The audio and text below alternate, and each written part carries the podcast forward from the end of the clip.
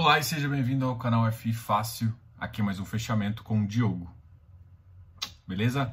Só lembrando vocês que se inscrevam aqui no canal, dá um like nesse vídeo e sempre lembre de comentar. Assista o vídeo até o final, que lá a gente vai sempre comentar um assunto interessante, beleza? Então a gente segue, as, a gente faz a sequência normal, que é começamos com notícia, iFix e finalizamos com comentários, beleza? Hoje o comentário vai ser um pouquinho sobre Hectare e a XPMOL e a LZR11. Beleza? Então vamos às notícias. Hoje, apesar de do mercado exterior não ter ajudado, na verdade o mercado exterior não estava positivo, o mercado exterior estava negativo, a bolsa subiu. A gente ainda está na ressaca da Selic 2,25 e aí começa a ficar, muita gente começa a pensar, beleza, peraí, eu vou ter que dar um jeito de render mais. E aí alguns, alguns ativos clássicos que dão dividendos relativamente bons mensais começam a ficar mais interessante porque os dividendos passam a ficar bem mais altos, inclusive que a Selic. Só que tem que lembrar que não é a mesma coisa e que existe, se você vender na baixa, sua TIR pode ficar negativa e não adiantou nada. Ah, existe sempre aquela velha história, ah, renda fixa morreu. Não, não morreu. Primeira coisa é que você tem que agora ser muito mais inteligente com renda fixa. Reserva de emergência vai ser sempre atrelada a Selic e CDB. Sempre. No mínimo 100%. E agora, quando o mercado estressar, você vai começar a ficar de olho nos prefixados nos IPCAs. Pelo menos o título curto do governo, porque aí você consegue ter uma tendência bem interessante. Então você vai ficar de olho em títulos curtos do governo, principalmente quando estressa. Agora, quando o mercado está positivo, esquece. Depois da segunda queda forte, aí vai nos títulos, se você tiver dúvida, pelo menos os de 5 anos, você vai comprar títulos com uma taxa de juros bem atrativa, beleza? Essa é só uma dica para a gente continuar conversando. Hoje o Ibov bateu 96.125 pontos, chegando a casa uh, com uma alta de 0,6. Ali a gente chegou a bater 97 mil pontos, o que é bem positivo. O dólar voltou a subir, subiu forte, foi para a faixa dos 5,37, até longe daqueles 4,90, 4,88 que chegou a bater, mas enfim, essa é a realidade. Toda vez que vai ter algum sinal de Covid, os mercados vão uh, os mercados emergentes vão sofrer bastante, o Brasil é um deles. Mas no pós-crise a gente vai ter algumas vantagens competitivas. São as notícias, a gente está tá no momento positivo. Pode ser ainda que a gente veja. Eu não acredito que essa semana a gente vê o, o Ibov a 100k, não. Mas, mesmo com o exterior negativo, o Brasil deu uma descolada e a gente está muito mais pelos fatos internos do que realmente uh, por alguma coisa. Mas a grande questão é, se te voltar uma segunda onda, uma ameaça de segunda onda, a bolsa aqui vai sofrer igual ou pior, ou pior, ok? Então a gente agora vai começar a falar do iFix. E a gente começa pelos ativos que tiveram pior desempenho, depois a gente fala dos ativos que tiveram melhor desempenho. Pior desempenho, GRLV, uau, uma queda de 4,30%. Tem algo estranho aqui, esse é um ativo muito bom queda totalmente anormal. É, dá um marca estrelinha aí que a gente vai investigar por que, que essa queda foi tão alta. Com isso, o XPSF também teve uma queda de 1,82%, o HGBS também uma queda de 1,68%, o Habitat uma pequena queda aí de quase 1%, chegando a 99,73%, o HGFF também voltando para a faixa dos 100%, e o MGFF um pouquinho abaixo, 98 ali. RBR, RBR Properties 96, 86 e 9 e 99, com uma queda de 0,58. Então, o RBR Properties pode começar a talvez ser interessante para a gente pensar em. Ah, é claro que ele está longe de um. A minha entrada melhor nele é um pouquinho mais abaixo, mas talvez pensando no longo prazo aí ele, ele compensa porque tá difícil entrar em ativos agora. Então se você tiver algum dinheiro agora esse é. O GLV ficou com preço atrativo, mas é uma queda tão brusca nesse momento aqui, a não ser que tenha anunciado alguma alguma coisa, a gente tem que enxergar o que, que foi esse, esse aqui tá valor, esse valor de, de variação para baixo de menos 4,30% não é normal e a gente tem que investigar, ok? Qualquer notícia que eu souber, eu comunico com vocês, eu vou pesquisar assim que a gente terminar esse iFix. E agora a gente vai falar dos ativos que tiveram melhor desempenho. Dos ativos que tiveram melhor desempenho, a bolsa subiu 0,6%, então a gente vai falar dos ativos que subiram mais que 0,6%. Vino foi para 59,24, 0,75. O Vino tá, tá ficando uma caixa. Você lembra que eu comentei? Ele, a, a minha cabeça dele está na emissão. A emissão foi 62,50, 63. Não vai ficar nessa faixa, vai ficar numa faixa em torno de uns 5% mais barato, que para mim vai uma faixa até 58. Então é exatamente isso que ele está, então ele está dentro da faixa esperada. Então ele está 59, está um pouco mais alto. Então entre 58 e 60 ele realmente Tá, no momento que ele passar essa 60, 60, na hora que ele chegar próximo ali, aí realmente o, mercado tá animado com ele. É, vale uma compra ou não vale? É, o, o preço dele ideal não é esse para entrada agora, tá? HGPO 205. A HGPO ele é um que tem VVP muito alto, mas ele é um, dos, um excelente ativo e é Credit Suisse. HGLG 190 com uma alta de 0.8. HLog. Então, assim, olha, olha só esse de log, tudo rasgando para cima. XPlog também teve uma alta de 1%, uma alta boa. Ah, o Safra, 102,5%. HLog, Hectare, foi para 120,46%. E o BRCR, 98,69. O BRCR logo, logo vai voltar para a faixa dos 100. Tem um excelente portfólio, a minha implicância com ele é em termos de gestão. E é, é nem das não tem nenhuma ação atual que me mostrou uma gestão, mas se você acompanhar ele nos últimos três anos, principalmente entre três e dois anos, você vai entender a minha implicância com ele. Algumas ações, algumas modificações que ele fez no portfólio dele, que refletiu bem, mas a, a gestão não tomou, no momento, não tomou uma ação positiva. Então, é, é um ativo que eu analiso.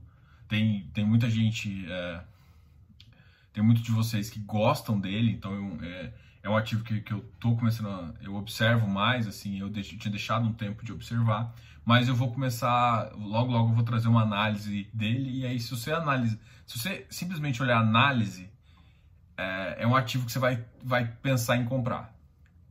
O que ele falta para mim é uma gestão. E não que a gestão é ruim, mas a gestão, ela para mim tem que se provar melhor por conta de erros passados. É essa a minha questão. Então, se você entra no mercado agora, você nem vai ver, mas Diogo, por que, que você está falando de erro? Tá? Por que, que você está falando disso? É, para mim, foi erros passados, é, erros de mais de dois anos aí. Enfim, uh, e é por isso que o BRCR, para quem está entrando, às vezes não entende a minha implicância, mas é um ativo aí que eu penso duas vezes sempre, até antes de pensar na carteira, antes de comentar com vocês, tá ok? Hoje eu fiz uma, um post sobre o Hectare 11. Na verdade, eu já tinha feito, acho que há duas ou três semanas atrás, um vídeo sobre o Hectare. E aí eu falei assim, gente, eu vou fazer uma análise dos quatro últimos meses, justamente do fluxo, né? Do, da razão de garantia mínima, a uh, razão de garantia do fluxo, que é justamente todos os as parcelas, os recebíveis mensais dividido pela PMT. Esse, essa razão é definida pelo termo de securitização, normalmente é entre 120% e 130%, tem umas operações que eu já vi com 150%. E aí eu fiz a análise justamente porque a grande questão é a seguinte, às vezes você vê pontualmente, pontualmente às vezes tem um mês ou outro que a razão cai um pouco. Ah, é natural, não é? No momento de crise eu vou, vou citar como uma situação atípica, mas, mas aceitável. Enfim, e aí depois de toda essa análise eu vi algumas questões que vale a pena, é, algumas operações que começaram realmente a, a entrar, a ficar piores, né? Mas nenhum, só uma delas realmente me chama a atenção, que é uma das, inclusive, que eu fiz o post maior, que é o Semara. Né? É uma operação de loteamento que cada vez está pior. O relatório normalmente hectare solta no dia 25, lá pelo dia 25 até o dia 28. Então, eu quero realmente ver se eles pelo menos vão fazer alguma coisa, vão se desfazer da posição.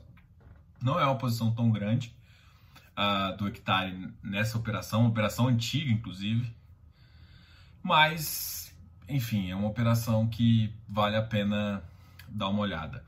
Uh, hoje, às 8 horas, você vai ver que eu vou postar uh, o, AL, o, o comentário do ALZR11, justamente em, em relação ao vídeo também que eu já tinha feito sobre o ALZR11.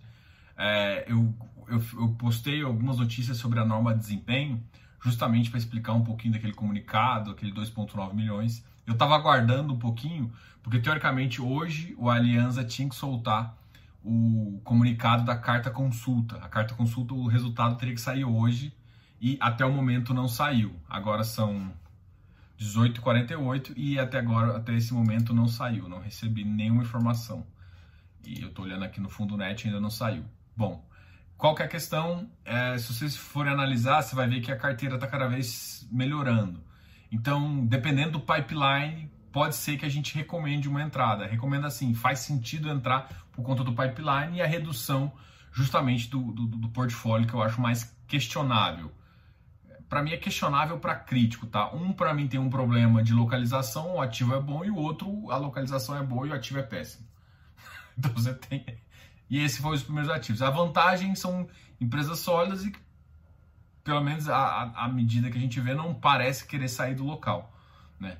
Mas mesmo assim são contratos atípicos grandes ainda, então não faz sentido desespero, não faz o menor sentido, tanto é que um, é um ativo antigo, mas a carteira vem melhorada. Então, dependendo da, da alocação do pipeline que vem uh, eh, para essa para essa aquisição vai fazer sentido ou não. Eu queria justamente explicar para colocar no artigo para ver se já saiu algum algum prospecto para a gente começar a falar do pipeline, que é o que realmente vai fazer sentido. Mas é, no artigo, então, às 8 horas, não vai ter essa carta consulta porque ainda não recebeu. Se receber até umas 7 e meia, às vezes eu mudo e depois a gente conversa. E aí, se quando sair o prospecto definido, a gente vai fazer uma análise justamente para fazer para te avisar se faz sentido ou não. Porque às vezes vem com um pipeline muito bom.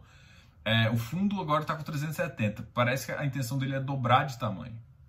Se ele realmente for dobrar de tamanho e vier com um pipeline bom, os 45% ali vão para menos de 20%. E aí, assim, menos de 20%, com as características atípicas do contrato, e vale a pena uma entrada, porque eu acho que tem outros ativos que estão bem ruins. Tem a, o fato ainda do comunicado de 2,9 milhões, que para mim é uma coisa que eles vão ter que ensaboar, que a gente vai ter que ainda ver notícia. Eles não reconheceram no informe mensal como uma provisão de gastos, eu, eu coloquei isso inclusive no artigo, porque se tem essa previsão de gasto, é, legal ou qualquer coisa, ele teria que registrar, ele teria que fazer o registro contábil disso. Ele não fez o registro contábil, então significa que pode ser que eles ainda estão tentando conversar com a construtora, eles só fizeram uma análise inicial e comunicaram. Então, se foi isso, eu acho que eles causaram mais medo que tudo. Mas, enfim, é, é 2,9 milhões. E também, se tiver uma missão que isso impactaria em um real, começa a impactar em 50 centavos. É, então, cada vez menos. Aí, então faz mais sentido aí. É um ativo que para mim o VVP dele não faz mais sentido comprar. Então, uma emissão pode ser que faça sentido. Tipo assim, ele, ele não faz sentido ainda para mim no sentido só, só de olhar o ativo. Ele, eu tenho um receio bem grande em relação a ele. Mas vir com um pipeline bom, baixando o VVP para um, um valor interessante, às vezes dá uma entrada uh, via, via mercado primário aí, tá? Bom, essa é a minha opinião sobre ele. Um outro fato aqui que eu acabei de ver, que me, me chamou a atenção, foi justamente a, o XPMOL distribuir lucro. Eu fiz um vídeo, o XPMOL, inclusive, é um dos artigos que eu estou terminando. Eu estou terminando mais o XPMOL uh, e o HFOF, né, a emissão do HFOF. Eu estou fazendo um artigo também sobre ele. E no, no XPMOL me estranhou, porque não faz sentido vir do caixa resultado, entendeu? A não ser que eles tenham que distribuir o caixa resultado agora para dar os 95%. Aí faz sentido? Não, não, não faz sentido. A não ser que eles não queriam chamar, porque se, se faltar caixa eles vão ter que usar liquidez. Para mim, é, assim, qual que é a pior? Bom, o dinheiro sai de qualquer forma, né? Só que a grande questão é que dessa forma o dinheiro não fica no fundo, fica com o cotista não tem tanta perda ali, mas eu, eu, eu esperaria uma, uma certa redução de segurança aí neles, né? Eu não esperaria esse resultado ainda não, eu esperaria porque a não ser que o fundo começou a dar uma melhora, mas nada dos relatórios indica isso. Nenhum dos relatórios indica uma, uma um crescimento na receita. Então, para mim, não faz muito sentido. Bom, o XPMOL, assim que sair também, já saiu o resultado. É, saiu o comunicado, mas ainda não saiu o informe mensal. Assim que sair o informe mensal, a gente dá uma olhada também para ver se tem alguma novidade positiva aí no fundo para a gente analisar. Tá ok? Então, se tiver alguma novidade positiva, a gente comunica vocês. E só lembrando vocês que esse vídeo vai acabar, que se inscreva aqui no canal, dá um like nesse vídeo e sempre comente aqui embaixo, façam perguntas e façam análises do que você tem interesse de visualizar. Tá ok? Grande abraço, Diogo, canal F Fácil.